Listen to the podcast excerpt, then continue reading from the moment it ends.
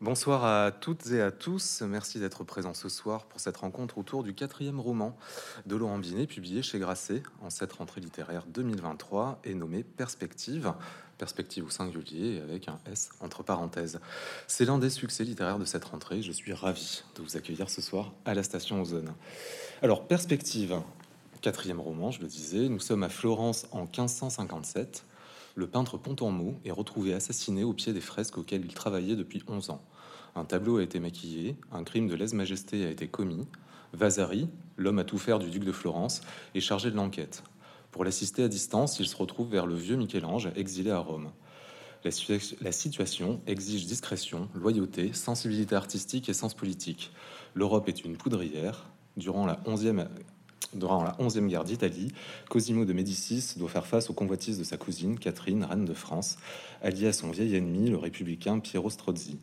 Les couvents de la ville pullulent de nostalgiques de Savonarole, tandis qu'à Rome, le pape condamne la nudité de la chapelle Sixtine. Perspective est un polar, slash historique, slash épistolaire. Du broyeur de couleurs à la reine de France, en passant par les meilleurs peintres, sculpteurs et architectes de l'époque, chacun des correspondants joue sa carte. Tout le monde est suspect. Alors, avant d'évoquer plus en détail le fond de ce roman, commençons par évoquer ensemble sa forme. Est-ce que vous pouvez nous raconter, Laurent Binet, comment vous est venu ce choix de faire un roman policier, historique, épistolaire? Oui, bonjour. Euh, donc, bon, bah, merci, de, merci de me recevoir à nouveau, quatre ans après euh, Civilisation. Euh, donc, en effet, il y a le, perspective et le croisement générique de, de, trois genres euh, policier, euh, euh, historique. Historique, c'est pas, enfin, c'est à peine, enfin, c'est plus un, choix thématique que, générique. Mais en effet, le, le, la, la, nouveauté décisive pour moi, en tout cas, c'est le choix de l'épistolaire et c'est le choix que j'ai fait en dernier. D'abord, j'ai j'avais envie de revenir au roman policier que j'avais un petit peu euh, abordé dans la septième fonction du langage, même si dans la, septième fonction du langage, l'intrigue policière était pas était pas centrale, mais enfin elle était présente. Et puis bah, visiblement j'avais envie de donc j'ai toujours envie de, faire de parler d'histoire. Et là j'avais envie de rester au XVIe siècle. J'avais euh, apparemment j'en avais pas fini avec la Renaissance, donc je voulais euh, faire un roman euh, un roman euh, policier de type, de type tout à fait classique, c'est-à-dire de type Agatha Christie, avec, avec un meurtre, un enquêteur, des suspects, une enquête, des, des, des mobiles surtout. Euh, et euh, donc euh, c'est vrai que bah, avec la Renaissance, on est, on, est, on est rarement déçu en termes de, en termes de matière, puisque bon, vraiment les, enfin des Borgia aux, Médicis, on n'arrête pas de s'assassiner, de se poignarder, de s'empoisonner. donc je m'étais dit que c'était un, un, cadre tout à fait, tout à fait indiqué pour faire ce que j'avais envie de faire.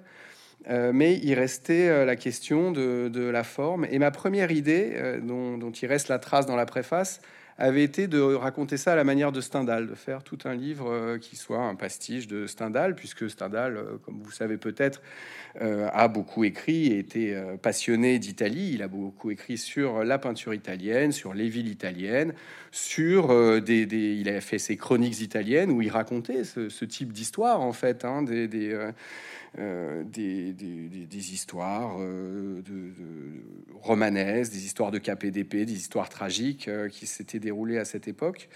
mais je me suis dit tout un livre, enfin je ne savais pas si je tiendrais quoi, 300 pages de, Stendhal je, m'enorgueillissais avec, euh, avec une certaine mégalomanie de pouvoir imiter le style de Stendhal, mais peut-être pas sur, euh, sur 300 pages.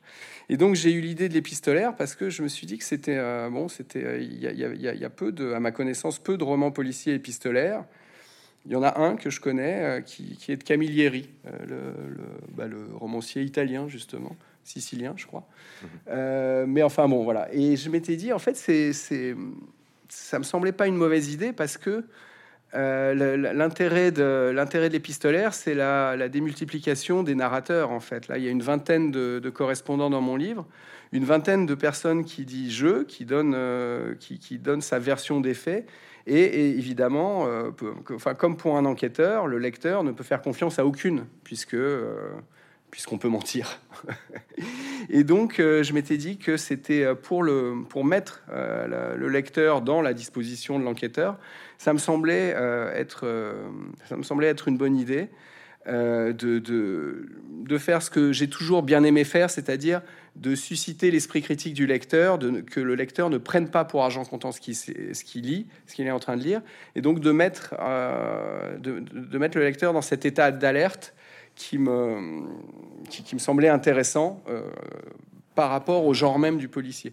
Il y avait un autre avantage qui était plus personnel, c'était que ça m'a permis de développer mes personnages comme je ne l'avais jamais fait auparavant. Pour euh, différentes raisons, mais parce que, bon, dans HHHH, euh, comme tout est... HHHH, c'était une histoire vraie, et je voulais vraiment m'en tenir aux faits, et donc je ne voulais pas penser à la place des personnages, je ne voulais pas me mettre dans la tête ni d'Aidrich, ni des résistants, des parachutistes. Euh, ben, disons que voilà, on avait, on, avait moins accès, euh, accès aux personnages, à leur motivation, leur intériorité, leurs doutes, leur, euh, leur, leur, ouais, voilà. Et, puis, et puis dans Civilisation, de, même, comme le, registre était plus celui de la chronique historique, ça allait très très vite, on passait sur les siècles, on avait euh, un, approfondissement des, personnages se, prêtait, ne se prêtait pas au genre de civilisation. Et là, je me suis dit, tiens, bah, c'est l'occasion de le faire. Euh, et donc, ça a fonctionné au-delà de mes espérances, parce que d'un point de vue personnel, en tant qu'écrivain, c'est vrai qu'à force de, là, je, devais vraiment me mettre à leur place. Et c'était euh, c'est un exercice qui est très commun chez les romanciers, mais qui n'était pas chez moi. Et donc, ça m'a permis de de découvrir de, nouveaux territoires et euh, ça m'a procuré beaucoup de, beaucoup de plaisir. Est-ce que vous avez développé de nouvelles manières de travailler? Je pense notamment dans l'article du Monde de ce week-end, vous expliquez que vous travaillez pardon, par fiche de couleur euh, en fonction justement des personnages ou plus de leur catégorie sociale. Hein.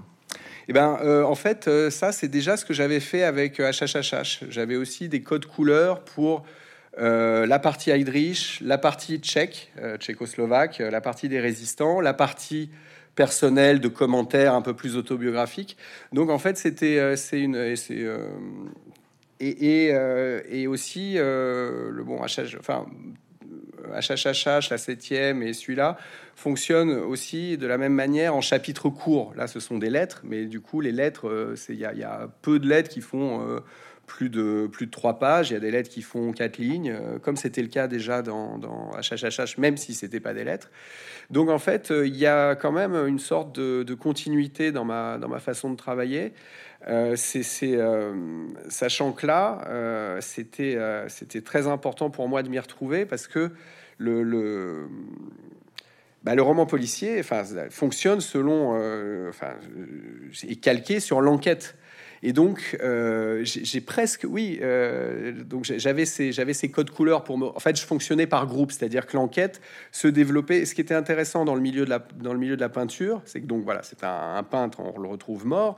Donc, euh, l'enquête se développe comme une enquête normale. On cherche dans son entourage. Et ce qui était, ce qui était intéressant euh, d'évoluer dans le milieu de la peinture, c'est que les peintres euh, à l'époque euh, évoluaient à la croisée des catégories des, milieux sociaux. En fait, ils étaient tributaires des commandes des grands, ce que Machiavel appelait les grands, c'est-à-dire les nobles et les bourgeois, mais ils avaient aussi à, leur, service des ouvriers qui préparaient leur, qui préparaient leur matériel.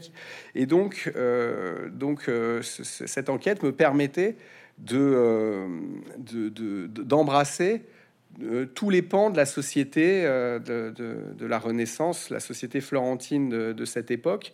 Et donc, je fonctionne mon code couleur, regrouper ces différentes catégories sociales. Euh, les, ouvriers avaient une, y avait le, avait une couleur, les peintres avaient une couleur, les, alors les aristocrates s'étaient divisés. Il y avait le clan des, du duc de Florence et puis le clan de Catherine de Médicis, le clan des Français, en gros le clan des Français et des Italiens.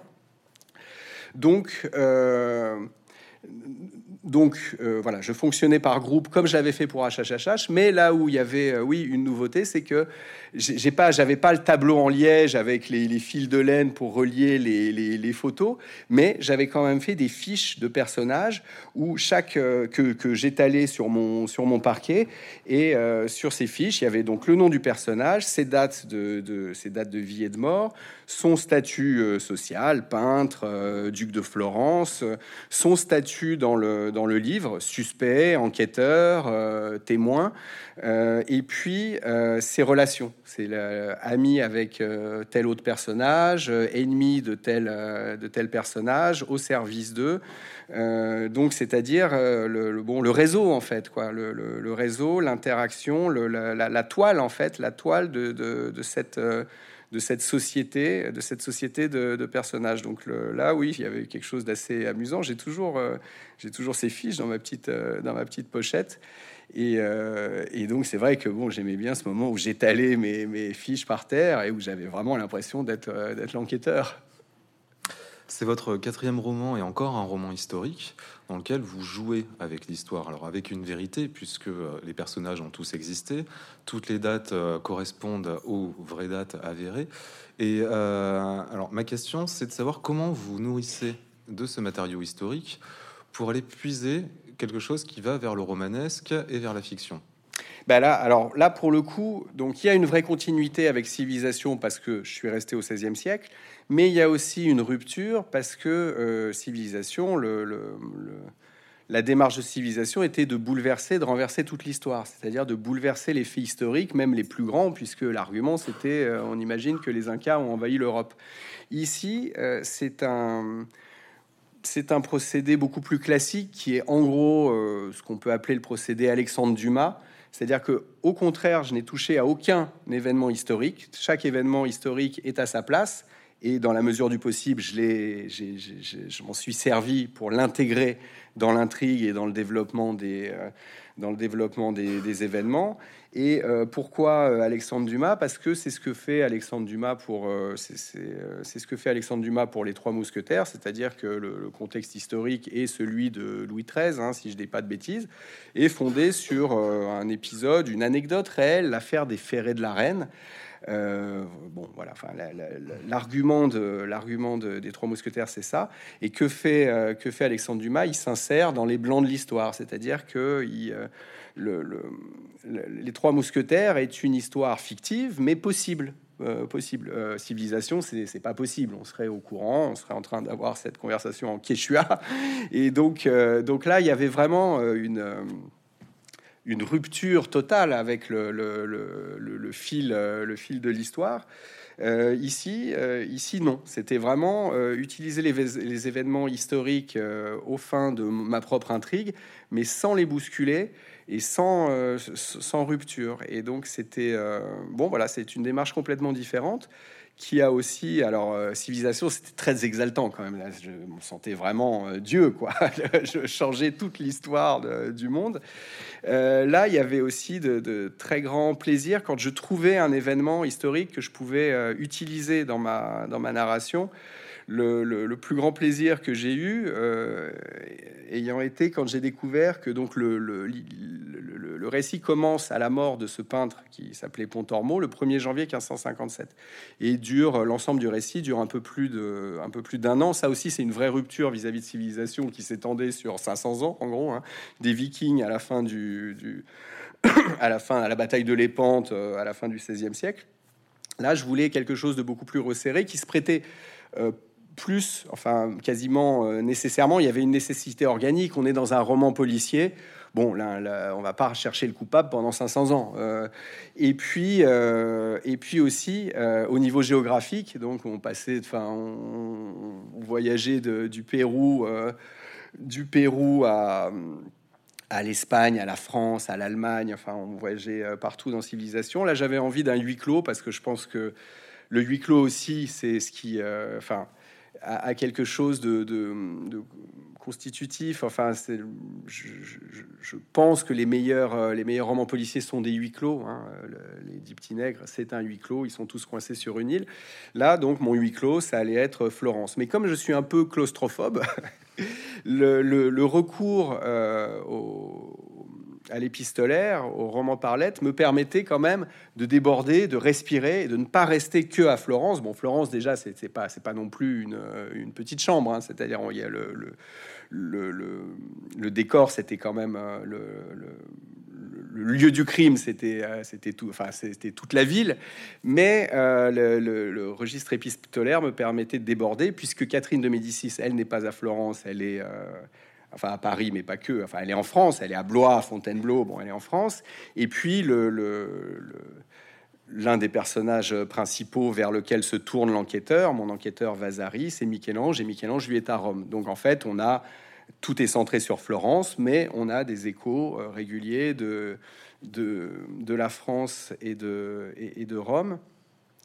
Et donc, euh, voilà, j'ai oublié, la, question, mais disons, il y avait quelque chose de. Enfin, il y a beaucoup de mes choix qui ont été euh, dictés par des, nécessités structurales, en fait. Hein. à partir du moment où c'était un roman policier, alors le huis clos était logique, le, le resserrement à la fois euh, géographique et temporel était, était logique. Et donc, ça, c'était vraiment une, une grande rupture avec, avec Civilisation. Alors pour en revenir à la question, justement, non, non, non, mais c'était justement sur votre manière d'utiliser l'histoire pour aller vers la fiction, sans pour autant prendre le lecteur pour un imbécile. Sinon, vous faites plutôt appel à l'intelligence du, lecteur et sans falsifier pour autant l'histoire. C'est-à-dire que même dans le cas des civilisations, on était dans une uchronie qui n'était pas possible. Là, dans le cas de perspective, tout est plausible et pour autant, le lecteur sait qu'il est face à une fiction et que c'est à prendre comme justement une fiction et pas comme une vérité historique absolue.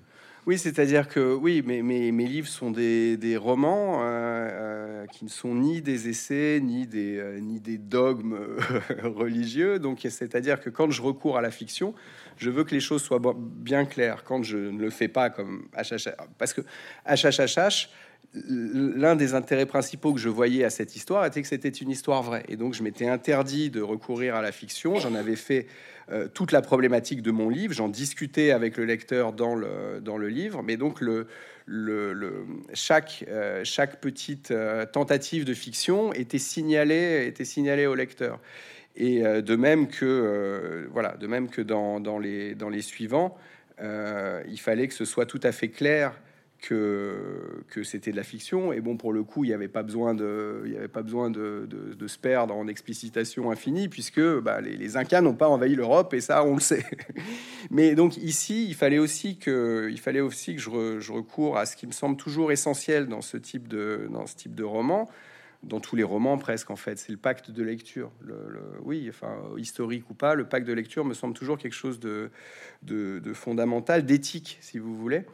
Et donc, euh, et donc là, mon pacte de lecture a constitué euh, en cette préface, donc pastiche de Stendhal, mais pas que pastiche de Stendhal, pastiche des grands romans épistolaires du XVIIIe siècle. en quoi consiste une préface d'un roman épistolaire au XVIIIe siècle et, enfin déjà au XVIIe dans les lettres portugaises, je crois?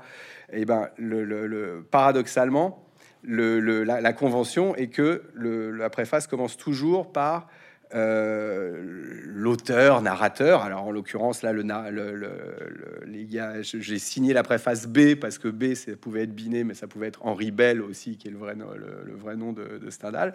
Une préface dans lequel le narrateur dit, bah voilà, j'ai retrouvé euh, au fond d'une petite échoppe ou dans un vieux coffre, par hasard, une liasse de lettres. Euh, la lecture de ces lettres m'a semblé intéressante, et donc je l'offre euh, à l'attention du lecteur. J'espère que ça l'intéressera, etc., etc. Alors donc vous voyez le paradoxe, c'est-à-dire que mon pack de lecture consiste à consiste à, dire le contraire de ce que je suis en train de vous dire, mais ce contraire, ce, ce, ce, ce contraire, ce mensonge-là étant la convention qui signale le fait qu'on est dans un roman épistolaire je considérais que c'était, euh, enfin voilà, c'était mon pacte, c'était ma façon de poser le, pacte de lecture. Donc, hommage à Stendhal.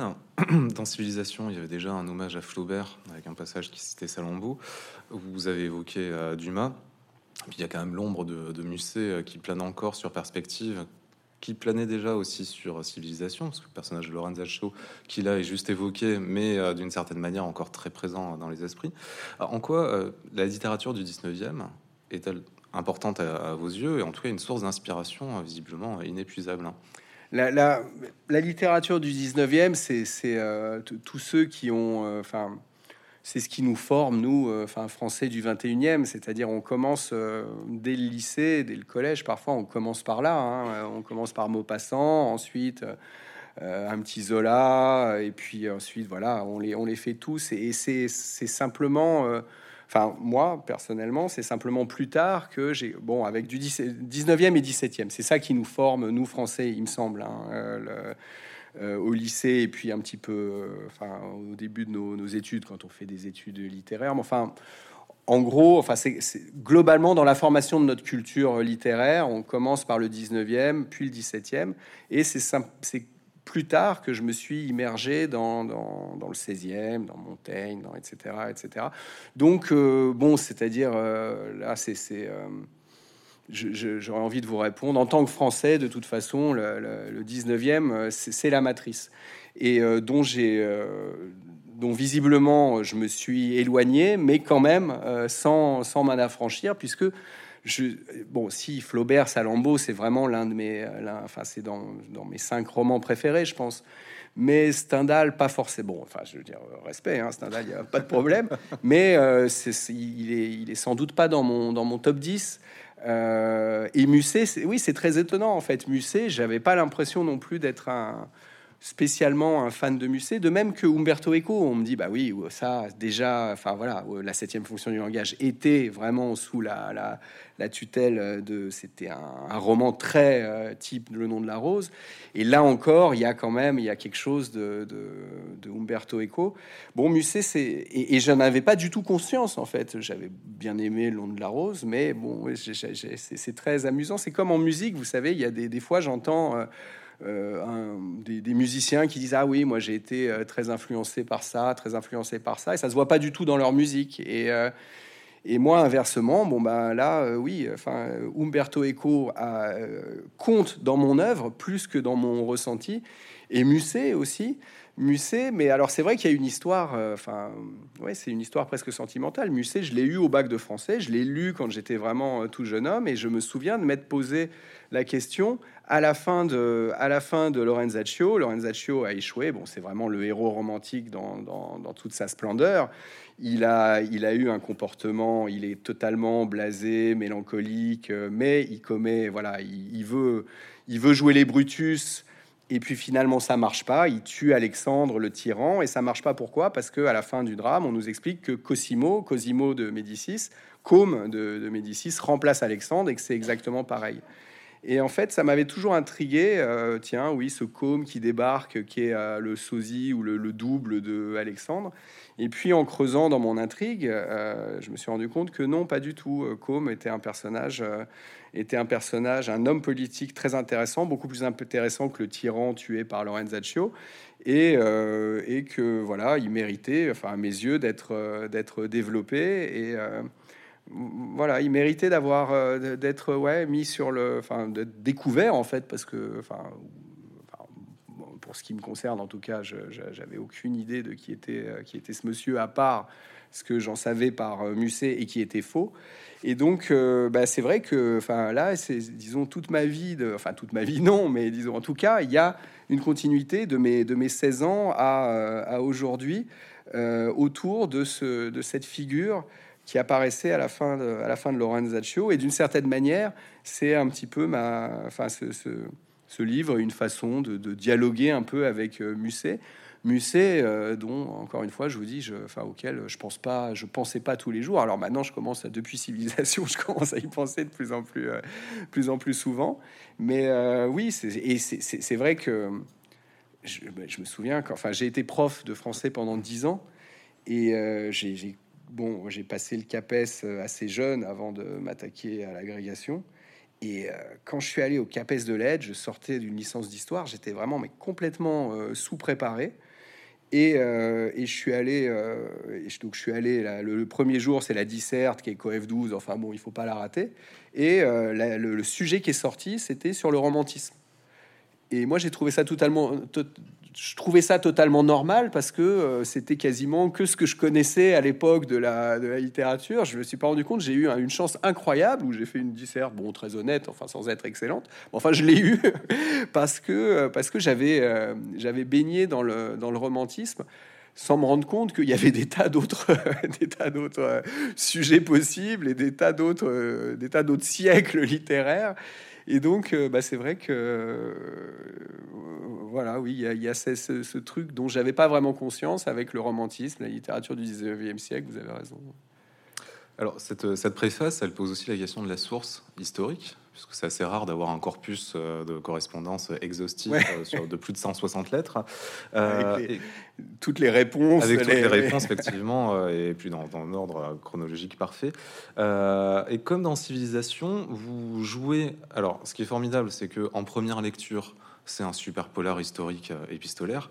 Et quand on commence un peu à rechercher, essayer de comprendre quelles sont les sources, quelles sont les dates et tout ça, on se rend compte bah, qu'il y a du pastiche. Alors à la fois littéraire, dans Civilisation, c'était flagrant, puisque là c'était clairement par partie la première partie, c'était des sagas islandaises, enfin des sagas de vikings.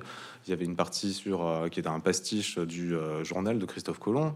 Et puis ensuite, il y avait euh, différents pastiches au fur et à mesure de, l'avancée du, du, récit. Là, dans Perspective, vous jouez avec les sources réelles, hein, que ce soit des journaux, les vies d'artistes de Vasari, qui est un des personnages principaux, les journaux intimes des peintres et des grands, justement, mais aussi bah, les références littéraires. Alors, bien évidemment, Machiavel, forcément, et d'autres références littéraires aussi qui viennent euh, justement euh, bah, pas parasiter le, récit, mais au contraire le, compléter d'une certaine manière et ajouter une deuxième couche de lecture. Est-ce que vous pouvez, est-ce que vous pouvez pardon, nous parler justement de euh, cette manière de jouer avec les sources et de la manière dont vous les réintégrez presque par moment comme du cut-up, où vous allez prendre des bribes de, de correspondance réelle pour les intégrer justement à votre roman? Oui, exactement. Vous avez raison de parler de cut-up. Euh, c'est euh, mon, roman est truffé de citations que j'intègre et, euh, et, dont mon travail est de les rendre les plus, enfin, de gommer les coutures, si vous voulez. Mais c'est toujours pour moi. donc, je, de toute manière, ça, ça, enfin, ça, je, je conçois pas un roman historique qui soit pas, qui soit pas très documenté, parce que sinon, je vois pas l'intérêt de vous vous raconter une histoire qui se passe à Florence au XVIe siècle si euh, elle pourrait se passer ailleurs à une autre époque. Donc je veux que, la, bah, que le Châteaubriand, pour rester au 19e, euh, euh, appeler la couleur locale. Je veux que la couleur locale, elle soit présente, qu'il y ait... que qu'il y ait les, les enfin que, que ça ressemble quoi que ça ressemble que ma renaissance florentine ressemble à la Florence du XVIe siècle donc je me documente énormément euh, mais aussi là, c'est vrai que spécifique. Oui, enfin, non. D'ailleurs, c'était déjà le cas dans Civilisation parce que Civilisation, tout fonctionnait en, miroir. Donc chaque événement dans Civilisation correspondait à un événement dans l'histoire réelle. Mais là. C'est pareil, donc c'est par exemple la correspondance de ma correspondance, mes lettres de Michel-Ange sont truffées de citations de la correspondance réelle de Michel-Ange. Et euh, en général, quand euh, Michel-Ange se plaint euh, de, des problèmes qu'il a avec euh, tout le monde l'embête, le, pape, les, autres, ses concurrents. Pour, il est en train de, travailler sur le, dôme de la basilique Saint-Pierre. Et ben ça, c'est des, des, c'est donc les citations, les, si vous lisez euh, une lettre de Michel-Ange qui aborde cette question dans mon livre, c'est une citation tirée de sa correspondance et en général à peu près à la place et à l'époque euh, et parfois même euh, quasiment au jour près, où euh, il y a une vraie lettre de Michel-Ange qui dit mais c'est pas possible, j'en peux plus, la basilique Saint-Pierre, et lui il m'a emmerdé, et Bramante, il avait fait des plans super, mais ils ont tous salopé, etc. etc. Et donc, donc ça, pour moi, ça, c'est la garantie que quoi que je fasse moi par ailleurs, ça, ça sonne juste, parce que ça, ça peut pas sonner plus juste euh, que Michel-Ange, euh, c'est, enfin que le véritable Michel-Ange. Euh, donc ça, ça, me permet d'assurer la, justesse du ton, à charge pour moi de faire que le, reste soit aligné sur cette justesse. et puis, et puis aussi, c'est vrai que c'est des, donc c'est des jalons. Euh, qui permettent justement d'assurer un, degré assez élevé de couleur locale. C'est-à-dire que là, c'est pas juste l'ambiance, c'est vraiment la précision des, événements. Et puis, euh, quand c'est possible, utiliser, euh, ces, événements dans l'intrigue l'événement le plus décisif pour mon intrigue, l'événement historique, ayant été la grande inondation de l'automne 1557 euh, où là, bon, bah, tout Florence a été inondé, comme ça a été le cas encore au 20e, dans les années 60, je crois, et où euh, là, bah, j'en ai, euh, je m'en suis servi. Alors là, c'est vrai que j'avançais dans mon intrigue. Quand j'ai découvert, j'ai découvert assez tard cette inondation, je me suis dit, bah, ça, il faut forcément que je l'utilise. Et euh, bon, vous verrez si vous lisez le livre ou si vous l'avez déjà lu, euh, vous, savez, c'est-à-dire que il y a quand, euh, quand on a l'impression qu'on s'approche de la, de, la fin, de la résolution de, l'énigme, il y a cette inondation qui, qui arrive et ça m'a permis de repartir. C'est bon, c'est vrai que j'ai toujours un peu, de, comme je passe beaucoup de temps, beaucoup d'années sur mes livres, j'ai toujours un peu de, de, tristesse à les finir et donc euh, c'est ce qui s'était passé aussi pour euh, Civilisation, c'est-à-dire je voulais faire euh, un épi, je pensais à faire un épilogue de quelques pages et puis à la fin finalement ça en fait 50. Et là c'est pareil, à la fin de bon, on a l'impression que tout va se terminer et puis finalement je repars sur sur 40 ou 50 pages de, de, texte et d'événements où là l'histoire s'accélère parce que cette inondation crée une confusion, un désordre et, et donc j'en ai, ça m'a permis de ça m'a permis de faire quelque chose euh, euh, dont j'étais pas sûr d'être capable de, le faire, c'est-à-dire faire euh, injecter beaucoup d'action dans un dans un roman dans un roman épistolaire en fait. Le, et, et, puis dans un roman policier, en fait, un roman policier, c'est bon. le roman policier, un roman policier est pas censé être un roman de KPDP. Et là, j'avais envie de cette partie KPDP, donc alors encore peut-être euh, par l'influence inconsciente de, Dumas. Et cette inondation m'a permis vraiment de créer des, scènes d'action euh, que j'ai mis, enfin, euh, j'ai pris beaucoup de plaisir, beaucoup de plaisir à écrire et de sortir du cadre, de sortir du simple cadre du roman policier qui est euh, bah, qui est autre chose, qui est, qui est, qui est, pas évidemment pas dénué de, suspense, parce qu'on cherche l'assassin et on se demande qui c'est, et puis euh, est-ce qu'il va s'en sortir ou pas. Bon, enfin non, le principe étant que normalement il s'en sort pas, mais enfin bon, ça, tout est tout est possible hein, dans les dans les romans et dans les romans policiers. Mais euh, mais donc voilà, donc le, le je, suis très attaché au aux, événements véritablement historiques pour toutes ces raisons, en fait. Euh, c'est un, gage de, de, un gage de justesse, de pas de véracité, hein, puisque là on est dans la fiction, mais un gage de justesse et puis et puis des possibilités de rebondissement. Est-ce que vous, on peut évoquer ensemble le choix de ce titre perspective, à la fois au singulier et au pluriel? Est-ce qu'on passe au singulier, en tout cas, la première image qui nous vient en tête, en disant ce mot-là, c'est la perspective de Brunelleschi. Euh, pour autant, le rajouter un pluriel sous-entend qu'on va avoir plusieurs perspectives qui vont s'offrir à, nous en tant que lecteurs, et donc plusieurs points de vue finalement. Euh. Est-ce que là aussi c'est un jeu, sachant que dans Civilisation, il y avait déjà un jeu avec en rajoutant deux Z pour faire une référence à un jeu vidéo des années 90 Oui, bah là c'est presque, c'est presque une coquetterie de romancier. C'est vrai qu'il y avait, enfin, dans, dans au moins Enfin, dans chacun de mes titres, il y a une, euh, il y a une petite bizarrerie chachachage. Bon, c'est quatre initiales, le Z de civilisation. Euh, bon, la septième fonction du langage, c'est moins net, mais enfin, il y a ce chiffre.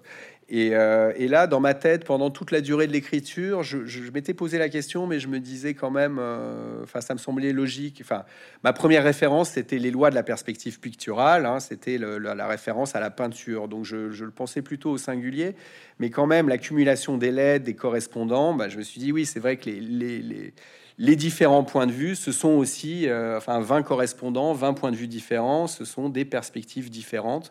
Et donc, euh, eh ben, euh, j'ai décidé de ne pas trancher. Et comme ça a assuré cette, cette, continuité avec mes autres titres, je me suis dit que c'était peut-être une bonne idée. Est-ce que vous pouvez nous expliquer euh, d'abord quelle est la situation de Florence à ce moment très précis du XVIe siècle, puisqu'on est en 1557, et euh, pourquoi ce choix déjà de cette date-là, puisqu'on n'est plus vraiment dans une, dans une euh, renaissance triomphante, on est un peu sur un crépuscule, la période artistique est au maniérisme, donc il y a plein, et effectivement, de comment dire, de questions qui se posent chez les artistes sur la manière de représenter, quels sont les choix qu'ils peuvent faire politiquement, la situation est assez compliquée et religieusement aussi.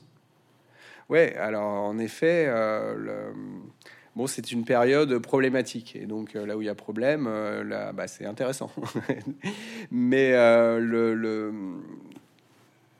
le, ça, je l'ai découvert au fur et à mesure. C'est euh, j'ai pas choisi, j'ai choisi cette période parce que euh, je cherchais, je cherchais un enquêteur et que je me suis dit Vasari serait un bon enquêteur parce que Vasari, donc c'est un peintre, mais c'est aussi celui qui a écrit sur les autres peintres.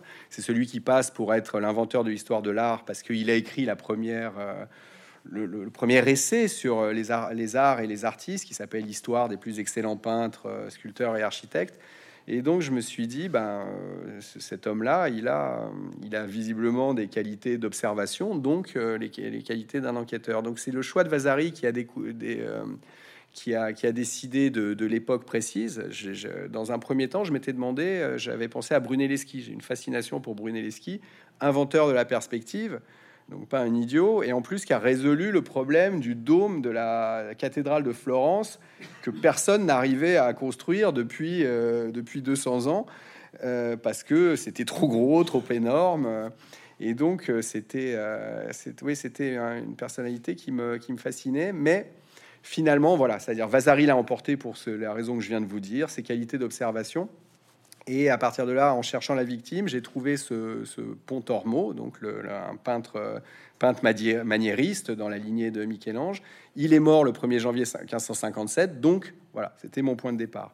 Mais alors, donc après, en m'intéressant à la période, et, je, au début, je me suis dit, c'est dommage parce que Brunelleschi, l'époque de Laurent le Magnifique, c'est quand même euh, euh, le Donatello, j'allais dire une bêtise, Botticelli, mais euh, euh, si, si, hein, c'est ça, ouais, ouais, Botticelli, ça, bon, voilà. Bref, là, j'étais un peu, enfin, je trouvais que voilà, il y avait, il y avait du personnel romanesque qui pouvait être euh, intéressant, mais en fait, cela, euh, Pontormo était, enfin, Bronzino, Pontormo était moins connu, hein, oui, enfin, sont moins connus que Botticelli, Donatello, mais pas moins intéressant. Et en fait, comme vous dites, c'est une période de, de crépusculaire, de crise, parce que justement, euh, c'est donc ce groupe de peintres, Pontormo, euh, Bronzino, alors ils appartiennent à ce courant qu'on appelle le maniérisme et dont j'ignorais tout avant de commencer le roman. Et en fait, leur problème, je trouve que c'est un problème vraiment artistique que je trouve euh, passionnant. Leur problème, c'est qu'est-ce qu'on fait après. qu'est-ce qu'on fait après la perfection? L'invention de la perspective a, fait, bon, c'est sans doute la, plus grande révolution à, picturale de l'histoire de la peinture. Et euh, il y, a, y, a, bon, il y a cet avant-là et cet euh, après. Hein, on passe de Giotto à, en, alors en passant par Botticelli, mais on passe de Giotto à euh, Léonard de Vinci, Raphaël et Michel-Ange. Et donc là, on atteint un tel degré de perfection que bah, crise chez les artistes exactement de la même façon. Bah, je, bon, ça c'est ma, théorie vraiment d'amateur qui n'y connaît pas forcément grand-chose, mais enfin, ma théorie c'est que c'est le, même type de crise que euh, les, peintres au moment de l'invention de la photographie, en fait. On se Et donc, là, là, qu'est-ce qu'on fait? Bah, Qu'est-ce qu'ils ont fait les peintres au moment de l'invention de la photographie? Ils ont arrêté de rechercher euh, les limitations parfaites et ils ont fait, ils sont allés vers l'abstraction, le surréalisme, le, bon, l'impressionnisme, le cubisme, ils ont, voilà, ils ont, ils ont vraiment euh, changé de voie. Et là, alors là, c'est pas aussi spectaculaire parce que aussi c'est pas de la photo non plus. Enfin, c'est pas la même. Euh, mais tout de même, les maniéristes se disent bon bah ok, la perfection c'est super, mais on n'arrivera pas à dépasser. Ils se sont, sentent écrasés euh, par le, les, grands géants là. Euh, euh, et, donc ils, disent bah ouais bah on va la perspective on va la tordre. On va on va on va rajouter une vertèbre à tel modèle euh, on va on va allonger un coup à tel autre tel autre tableau. Et puis donc en l'occurrence Pontormo lui ce qu'il faisait il est il est il est, il est, resté connu quand même Pontormo pour un tableau une déposition du Christ où on a une douzaine de personnages bon de qui partent un peu dans tous les sens qui ont l'air de flotter dans l'air. Alors on n'est plus du tout dans la logique des euh, justement hein, de la profondeur et des, damiers pour bien nous montrer, enfin des, premiers euh, tableaux où là vraiment il y avait l'excitation de la découverte de la perspective. Et ben là non, la perspective on en a marre, on, la maîtrise absolument parfaitement. Hein. C'était des, euh, c'était c'est comme Picasso, hein, qui savait très bien décider, c'est-à-dire c'était un choix, on maîtrise la perspective, mais on va s'en affranchir, et donc ça donne ce, cette, après la révolution picturale de la perspective, cette autre étape que je trouve aussi euh, passionnante parce que c'est toujours des bon, c'est l'histoire de l'art, pas que de la peinture. C'est toujours une fois qu'on a vraiment qu'on est allé très très loin dans le qu'est-ce qu'on fait une fois que bon, euh, on a eu euh, les grands réalistes, les Français, les Russes, Balzac, Dostoïevski, etc., etc. Et eh ben on va on va faire autre chose et puis on va progressivement, on va, euh, on va passer à, Faulkner, au réalisme magique. On va, voilà, c'est-à-dire au bout d'un moment, le réalisme, on en a marre et on fait, on fait, on, va vers autre chose. Et donc, euh, bah, ça, je trouvais ça, euh, ouais, je trouvais ça très emblématique de, enfin, c'est-à-dire ce moment-là, c'était une sorte d'approche synchronique d'un moment de l'histoire de l'art qui illustre, qui est emblématique de, de de toutes les étapes, de, pardon, de toute l'évolution artistique de, tous les arts en fait. Hein. C'est la même chose pour le cinéma, pour le, la musique sans doute. Euh, voilà, c'est-à-dire comment est-ce qu'on change de comment est-ce qu'on change de, paradigme et qu'on passe au, mouvement, au courant suivant. Quoi. Il y a aussi euh, une question d'ordre euh, politique et religieuse, puisqu'on sent vraiment que la fête est finie d'une certaine manière, que l'état de grâce et de tolérance envers les productions artistiques sont en train de changer. Le pape a changé, c'est un inquisiteur, Paul IV. Michel-Ange est harcelé quotidiennement pour euh, parce qu'on lui reproche finalement d'avoir peint la Sixtine telle qu'il a représenté. C'est le même reproche qui est fait à Pontormo, puisque euh, la mission de Pontormo, ce qu'on croit comprendre en tout cas en lisant votre roman, c'est de proposer dans la cathédrale de San Lorenzo un équivalent de la Sixtine de Michel-Ange et d'essayer au moins de la dépasser à sa manière, en étant un peintre maniériste, à un moment où finalement cette tolérance-là sur la manière de représenter les corps est en train de changer et que on commence à ne plus supporter, enfin que en tout cas les grands et les puissants ne supportent plus la nudité euh, représentée dans les églises. Ouais, alors c'est vrai que les, les, les, mes peintres, euh, les Pontormo, Bronzino, ces maniéristes, ont, toutes les raisons d'être très déprimés et très angoissés. Donc déprimés parce que, enfin, confrontés à cette crise là dont je viens de vous parler. Donc d'un point de vue artistique, ils sont angoissés, euh, mais aussi euh, d'un point de vue c'est pas exactement d'un point de vue artistique, mais c'est d'un point de vue le, comme tout mouvement hein, qui veut, euh, veut s'affranchir du mouvement précédent, il s'inscrit aussi dans la continuité. Et eux, ils ont gardé quand même, le, enfin, il y a quelque chose qui reste, c'est l'amour des corps, de la représentation des corps. Et ben ça, euh, et des corps nus spécialement. Hein, voilà, et, ça, en effet, euh, politiquement, à l'époque euh, où tout se crispe, parce que le, voilà, il y a eu le, bouleversement de l'apparition de Luther, du protestantisme, l'Église euh, catholique est très crispée, et, c'est le Concile de Trente, et c'est le, bon, voilà, le retour à, enfin le retour d'ailleurs, je sais même pas, mais enfin en tout cas,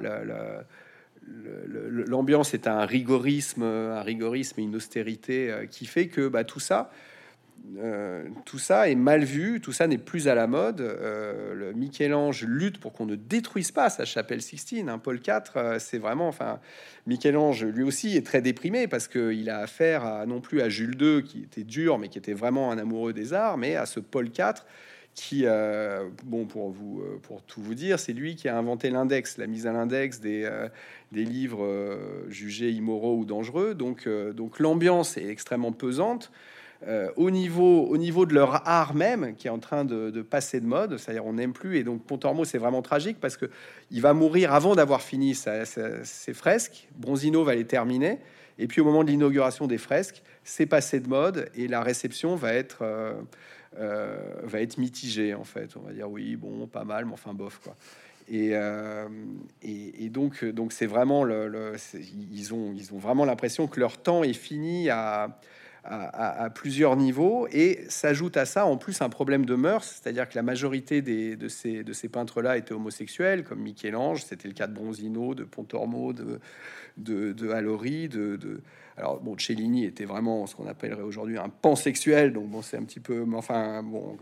Et, euh, et donc euh, le, ce qui avait été toléré euh, jusque-là est en train de ne plus l'être les, lois se durcissent contre ce qu'on appelle les, sodomites, euh, et donc ils sont, euh, ils sont, euh, ils se sentent de plus en plus, de plus en plus menacés.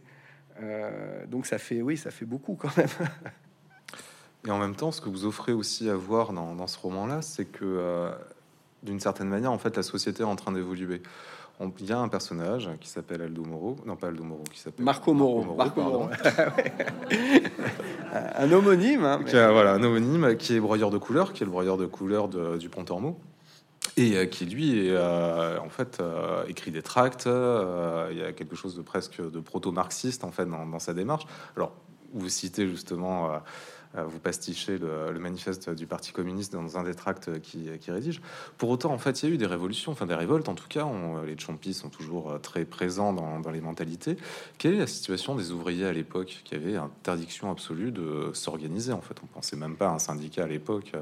Oui, c'est très, très intéressant. Donc, le Marco Moro, c'est ce broyeur de couleurs qui a vraiment existé, mais dont je savais pas grand chose et dont j'ai décidé de faire une figure, en effet, vous avez raison, de proto-marxiste, de proto-syndicaliste. Et je me suis amusé à un moment. Alors là, il y a un clin d'œil qui est véritablement anachronique, où il fait un tract pour les ouvriers et il se réfère à cette révolte des Chompis. Chompis, c'est un, mot dont on pense qu'il voulait dire, enfin, qui, qui, euh, est un dérivé de compère ou compagnon, mais une révolte qui a eu lieu en, bien avant, en 1378 euh, à Florence, où pendant il y a eu une sorte de commune un peu de Florence, comme il y a eu une commune de Paris pendant quelques à peine vraiment, enfin à peine deux mois. Enfin bon, ça n'a pas duré très longtemps, mais enfin cette révolte a existé et en effet les, historiens marxistes euh, la considèrent un peu comme la première révolution prolétarienne de l'histoire. Et donc c'est ce qui était amusant, c'est que j'ai voulu faire de Marco Moro ce personnage un petit peu donc, enfin, au début, j'ai pensé un petit peu anachronique, puisqu'il commence donc son tract par euh, euh, qui va diffuser aux autres ouvriers un spectre entre l'Italie, le spectre des Tchompi, qui est une réécriture donc de la première phrase du manifeste du Parti communiste. Mais en fait, il se trouve que euh, les les revendications de ce personnage sont calquées sur les revendications de ces fameux Chompi en 1378. Et quelles étaient-elles? Eh ben, en 1378, les revendications de ces, de ces, ouvriers en révolte étaient des relations, des, les revendications syndicales par excellence d'une étonnante modernité. C'est-à-dire que la première de leurs revendications, c'était le droit de se réunir. Et donc, j'ai trouvé ça amusant que euh, quasiment au moment de l'émergence d'un nouveau système qui est, qui, est, qui est le système capitaliste, hein, qui est en gros dont, dont l'un des foyers peut, peut être, euh, euh, enfin, on peut, peut être vu à Florence avec la, la l'essor à la fois des banquiers et de l'industrie textile. Au moment, dès la naissance du capitalisme, il y a eu euh, une volonté de se syndicaliser, de s'organiser chez les exploités de ce nouveau système qui étaient les, qui étaient les ouvriers, parce que à l'époque, donc Florence, c'est très intéressant. Euh, enfin, c'est, bon. Nous, on a eu euh, mille ans de royauté et puis ensuite, euh, bon voilà, cinq républiques en gros, avec quel, bon, des soubresauts. Mais enfin, il y a quand même une. bon voilà, il y a eu mille ans où globalement, au niveau, il se passe pas grand chose. C'est en Italie, il y avait ces, républiques. En fait, Florence, c'était une république avant de devenir le, un duché. Bon, enfin, ces principautés, républiques. Mais en fait, les républiques, bon, c'était c'est pas c'était pas exactement ce qu'on imagine. Enfin, ces républiques étaient des oligarchies qui étaient structurées en effet en fonction des différents corps de métiers. Euh, les, médecins, les charpentiers, les, euh, mineurs, euh, les, artistes, les artistes qui étaient associés aux médecins d'ailleurs parce que euh, bon, parce que les pharmaciens, les, enfin, pour fabriquer les couleurs, on procède. Bon, bref, peu importe. Mais, euh, mais à la tête de ces corporations, il y avait toujours le patron, en fait, le patron de l'atelier, le patron de la mine. donc, donc, en fait, bon, c'était des républiques absolument pas démocratiques. Et donc, dès 1378, la revendication des ouvriers était d'abord qu'ils aient, oui, qu'ils aient eux droit à un corps, à eux qui sont un corps horizontal et non pas vertical. Euh, et pour pouvoir peser dans les, dans les décisions euh, collégiales euh, et néanmoins donc très oligarchiques de la, de, de, de, la République en fait. Hein. C'était et, et, et, donc c'était moi j'étais frappé par le oui, enfin par l'éternité et l'universalité des, euh, des, rapports sociaux, des conflits sociaux, quoi. C'est-à-dire, c'est le conflit, de ce conflit de 1378, c'est euh, enfin bon de, ce conflit à la réforme des retraites. Finalement, il n'y a pas énormément de, il y a, pas, il y, a, une très grande continuité, quoi. Donc euh, donc voilà, ça m'intéressait de, de, ça m'intéressait d'évoquer cet aspect-là des choses parce que évidemment c'est toujours plus simple d'avoir la vie en détail des, des, des, princes et des rois, mais ces aspects, bon, c'est aussi c'est Enfin, c'est ce je, dis, euh, c'est ce qu'a essayé de faire Brodel aussi. Hein. c'est-à-dire, euh, alors Brodel à une beaucoup plus grande échelle et de façon, euh, c'est-à-dire reconstituer une reconstituer une société dans tous ses pans. Et, et c'est vrai que moi j'avais envie d'offrir au lecteur une photographie de la société florentine au milieu du XVIe siècle. Et pour ça, il fallait bien que je parle d'une façon ou d'une autre des classes populaires, parce que sinon c'est vraiment un tout petit, une toute petite partie de la photo, quoi. Et est-ce que justement ces échos à une actualité beaucoup plus récente qui est la nôtre, hein, que ce soit effectivement des revendications sociales, euh, la place des personnes homosexuelles dans la société, alors des artistes, mais de manière plus générale dans la société florentine, la place des femmes, parce qu'on n'a pas évoqué, mais euh, les femmes ont un rôle euh, très important dans Perspective. est-ce que vous aviez conscience, vous aviez envie en écrivant ce roman-là, de faire écho à une actualité ou est-ce que c'est quelque chose qui se fait par hasard? Est-ce que c'est le lecteur contemporain qui, d'une certaine manière, voit ce qu'il est en train de vivre aujourd'hui en se plongeant dans le passé? Oui, c'est sans doute plus ce que vous dites, mais c'est pas par hasard. C'est pas par hasard parce que je, je, enfin, je vis en 2023, donc c'est pas par hasard que je m'intéresse à des, euh, à des sujets de 2023. Mais c'est pas conscient, si vous voulez. Pas là, mon, moi, je fais mon roman policier, j'essaie de reconstituer la société florentine de l'époque et je m'arrête sur des choses qui m'intéressent. Et ce qui m'intéresse, c'est forcément des choses qui me sont, euh, qui me sont contemporaines. Sachant que de toute façon, comme euh, je viens de vous l'expliquer, en fait, euh, ces choses contemporaines sont des, sont des questions euh, de toute éternité, finalement. je veux dire, les, questions de mœurs, les questions de, de, de rapports de force sociaux, les questions... Alors, moi, ce qui me surprend le plus, je suis pas surpris que les questions de mœurs... Ah non, il y a plusieurs choses qui me surprennent quand même. Euh, ce qui me surprend, c'est que la question religieuse soit encore d'actualité aujourd'hui. Ça me semble logique que ça l'ait été à l'époque, et ça me semble euh, très étonnant que ça le soit encore aujourd'hui. Mais bon, ça c'est un fait. Euh, que les questions de censure aussi, enfin, c'est-à-dire, alors ça c'est quelque chose que j'avais pas du tout anticipé quand j'ai découvert et quand j'ai parlé dans mon livre des problèmes de Michel-Ange avec sa chapelle Sixtine qu'on voulait détruire et finalement on a repeint sur les sexes des hommes des espèces de, serviettes en soie euh, pour cacher les, les, euh, les sexes. C'est-à-dire là, ce qui m'a, enfin, je trouve qu'il y a quelque chose de spécifique vraiment dans ce geste-là, c'est qu'il s'agit pas de, de, censurer, de cacher l'œuvre, mais de la, la, de la refaire de la maquiller, de la trafiquer. Et ça, euh, quand j'ai commencé à écrire cette, ces parties-là, c'était avant les, problèmes de, réécriture, de Roald Dahl, d'Agatha Christie, euh, dans lesquels on baigne aujourd'hui et de façon, enfin pour moi, euh, stupéfiante. Quoi. Euh, ça, j'avais pas du tout anticipé. Je pensais pas du tout faire écho à quelque chose de contemporain. Mais enfin, vous voyez qu'on est, voilà, bon, on est rattrapé par des choses qu'on n'imagine pas qu'elles puissent ressurgir. ressurgir aujourd'hui. quel, autre aspect Oui, qu'est-ce qui m'a qu'est-ce qui m'a étonné? Oui, ce qui m'a étonné aussi, c'est que bon, on a, enfin voilà, on, se, pense, euh, enfin je sais pas vous, mais euh, moi je me pense enfant des Lumières, euh, bon spécialement en tant que Français, on a l'impression qu'il y a quand même un progrès, qu'on va vers le, progrès. et j'étais surpris de voir, et on imagine, bon, la René, alors évidemment, la Renaissance, c'est la Renaissance, c'est-à-dire ce n'est pas le Moyen Âge. Normalement, on est quand même un peu sorti de l'obscurantisme, enfin, euh, mais euh, et alors je dis ça, enfin je sens bien que s'il y a des médiévistes dans la salle, euh, ils, vont me tuer.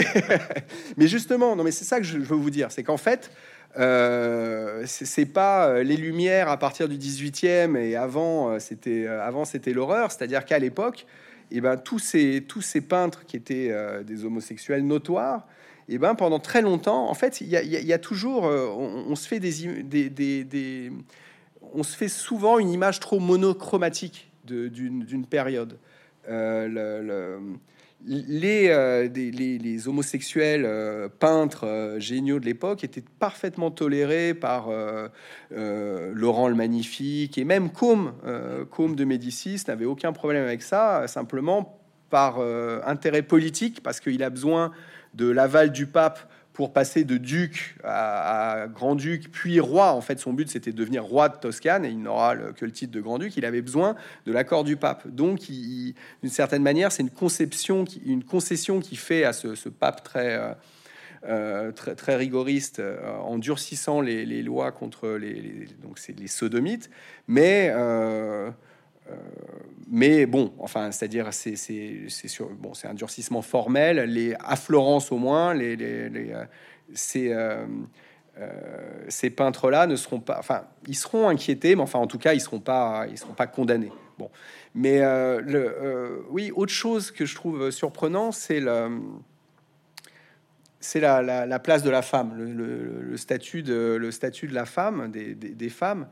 Euh, alors, on, sait bien que c'est, euh, on n'est pas sorti et que euh, c'est pas gagné, hein, l'égalité homme-femme, mais on a l'impression que ça a progressé. On peut pas dire le, contraire, je pense. Enfin bon, c'est-à-dire ça a quand même progressé. Mais ce que, je trouve stupéfiant, c'est que on se dit que bon bah voilà, c'est-à-dire déjà aujourd'hui c'est pas facile, mais alors à l'époque c'était c'est même pas que c'était pas facile, c'est-à-dire quand on était une femme, on pouvait pas s'en sortir et de toute façon il n'y avait pas de bon et en fait ce qui est euh, ce qui est enfin ce que je suis ce qu'on peut constater, c'est qu'en fait euh, il y avait quand même des, enfin, il y a des femmes qui ont eu, qui ont joué des rôles euh, majeurs dans, dans, l'histoire de, l'Europe et du monde, et notamment, c'est vrai que Catherine de Médicis, c'est grâce à une personnalité hors du commun et un concours de circonstances incroyable, mais Catherine de Médicis, elle a régné, euh, et, et des femmes politiques de l'époque qui ont pesé il y en a eu, le, Charles Quint, en fait, parce que les, euh, en gros, les, dirigeants, quand ils étaient en campagne, il fallait bien euh, confier la régence à quelqu'un. Et ben souvent, la période, euh, la, personne avait, à qui, en qui ils avaient le plus confiance, c'était leur femme. C'était le cas de Charles Quint. Quand Charles Quint partait en campagne, c'est sa femme qui gérait l'Espagne. Il avait confié à d'abord une tante et ensuite à une sœur le, gouvernement des Pays-Bas, et à l'époque, les, Pays-Bas, c'était les, provinces, euh, enfin non, c'était, oui, enfin je veux pas dire de bêtises, mais la Hollande, euh, disons, actuelle, les Pays-Bas actuels, euh, c'était donc, c'était une province, enfin qui était une province riche, enfin l'importance, le, c'était un pays important, même s'il n'était pas indépendant. donc il y, a des, y a des femmes qui ont, il y a des femmes qui ont régné.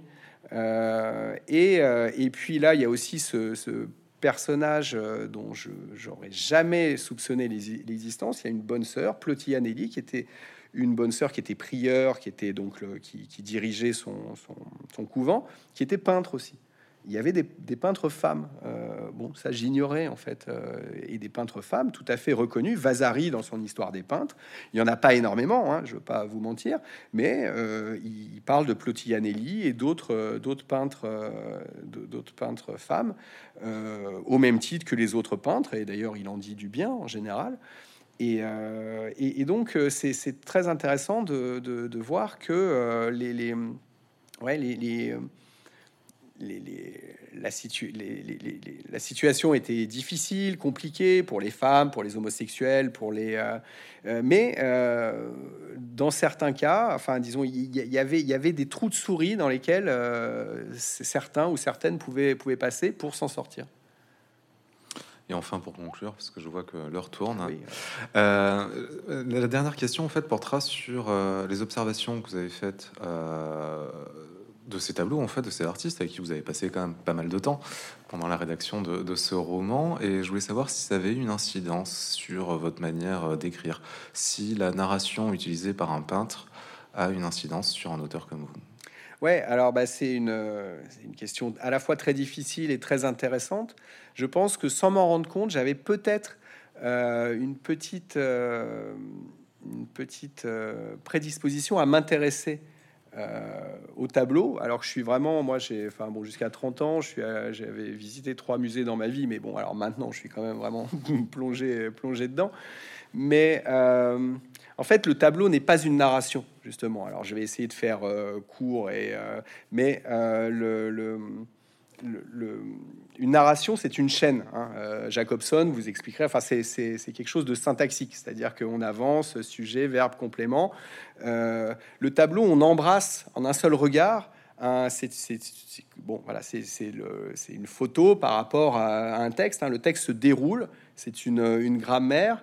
Et euh, le Jacobson, bon, voilà, parler de syntagmatique, euh, paradigmatique. Bon, en gros, c'est-à-dire le, le, le, tableau, c'est euh, c'est le, vocabulaire. Là, on a et le, et le texte, c'est une grammaire. Enfin, bon, non, ça va être même, même moi, je vais, je comprends pas ce que je suis en train de dire. Mais disons qu'en tout cas, le tableau n'est pas un récit. C'est-à-dire que vous commencez pas à gauche du tableau pour aller, pour dérouler. Vous voyez, des, vous embrassez plusieurs choses en une seule fois. Et c'est vrai que moi, j'ai toujours, je vous disais que j'ai toujours eu le goût des chapitres courts et, euh, des, et des scènes, si vous voulez, c'est-à-dire des scènes par opposition au sommaire. Alors là, c'est aussi des catégories, bon, bref. Mais disons que il est très rare que je raconte plusieurs années en quelques lignes. En général, quand euh, je raconte un moment précis euh, qui dure très peu, en euh, une page, deux pages, trois pages, ou même euh, ou parfois dix pages. Dans HHHH, les deux, les, les, chapitres les plus forts, c'est le moment où justement j'aime beaucoup cette, image du temps qui s'arrête, et d'ailleurs j'en abuse, je pense, le, au moment de l'attentat, je, plusieurs fois, la bombe explose et là, le temps s'arrête. Et là, le temps s'arrête. Et là, je me mets vraiment dans une démarche de, décrire un tableau. Je dis, voilà, le, les, vitres de la, du tramway explosent, c'est-à-dire je décris ce qui se passe simultanément. Et donc, cette simultanéité, eh ben, elle a quelque chose, je pense, à voir avec l'art pictural. Alors, le, évidemment que bon, le, support, l'outil du texte peut pas permettre de rendre la, même simultanéité qu'un tableau, mais c'est vrai que du coup, dans, ces, dans les passages que, moi je, préfère écrire et que je veux être les plus forts, c'est souvent ces passages se déroulent au, ralenti. C'est-à-dire quelques secondes vont être euh, expliquées en, en, dix pages, en gros, quoi. Sans toutefois recourir, alors là, bon, bah pour le coup, à la, description balsacienne. Bon, je pense que aujourd'hui, l'époque n'est plus à la description balsacienne. Et sans doute que aussi, je, j'aime, pourquoi est-ce que j'aime autant les, personnages historiques, les, c'est parce qu'ils sont tout près, si vous voulez. J'ai pas besoin de vous expliquer qui ils sont, qui, euh, enfin, le, comment, à quel. Si vous voulez, vous allez chercher un tableau, vous voyez tout de suite à, quoi ils ressemblent. En général, je décris pas physiquement mes, mes, euh, mes personnages. Mais, euh, mais voilà, c'est-à-dire s'il y a un lien avec le, le, genre, l'art pictural, il serait peut-être à chercher de ce côté. Merci beaucoup, Laurent Binet. Merci.